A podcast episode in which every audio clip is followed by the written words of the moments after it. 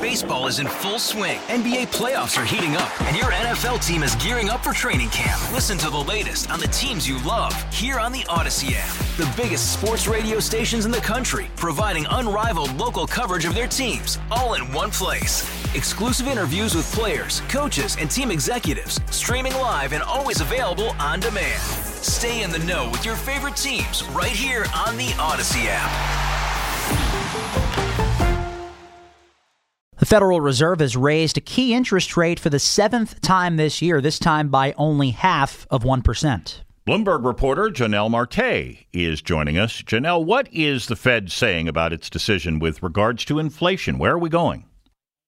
This was an interesting meeting because we heard um, from Powell and we also received the latest economic projections, which were pretty hawkish. So, policymakers um, forecast that interest rates could end next year at 5.1%.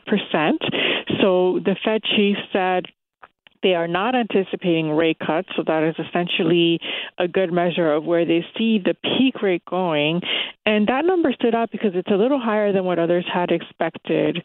Um, but it's it's really driving home this message that the Fed may be moving in smaller increments going forward, but they do think they're gonna they're going to have to take rates higher. What does today's decision mean when it comes to the potential for a recession down the road? Do you think? that's what everyone wants to know. So it's it's tough. I mean, uh, Powell said there's still a possibility for achieving a soft landing where they don't have a, a recession or a sharp increase in, in the unemployment rate. However, the forecasts show that policymakers are expecting the unemployment rate to rise more than they previously did.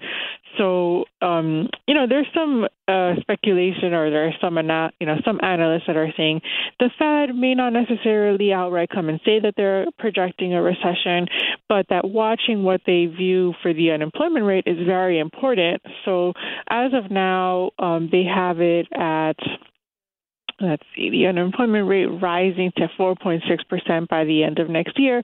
So that's almost a full percentage point increase from where we are today. And historically, we don't have that happening without a, a recession. So, you know, policymakers don't want to be too pessimistic. They don't want to, they don't want to secure a recession by talking us into it. Um, but I think they're acknowledging that the risks are rising. All right, Jonnelle, thank you. That is Bloomberg's Jonnelle Marte.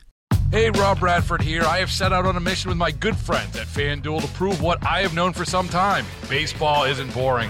Now I have a daily podcast to prove it with some of the most notable people in the baseball world screaming baseball isn't boring from the mountaintops or at least agreeing to come on our show. Players, managers, GMs, and yes, even the commissioner of baseball, Rob Manfred. It has been a constant wave of baseball's most powerful voices. So join the revolution. Subscribe and soak in Baseball Isn't Boring. Listen on your Odyssey app or wherever you get your podcast. You'll be glad you did.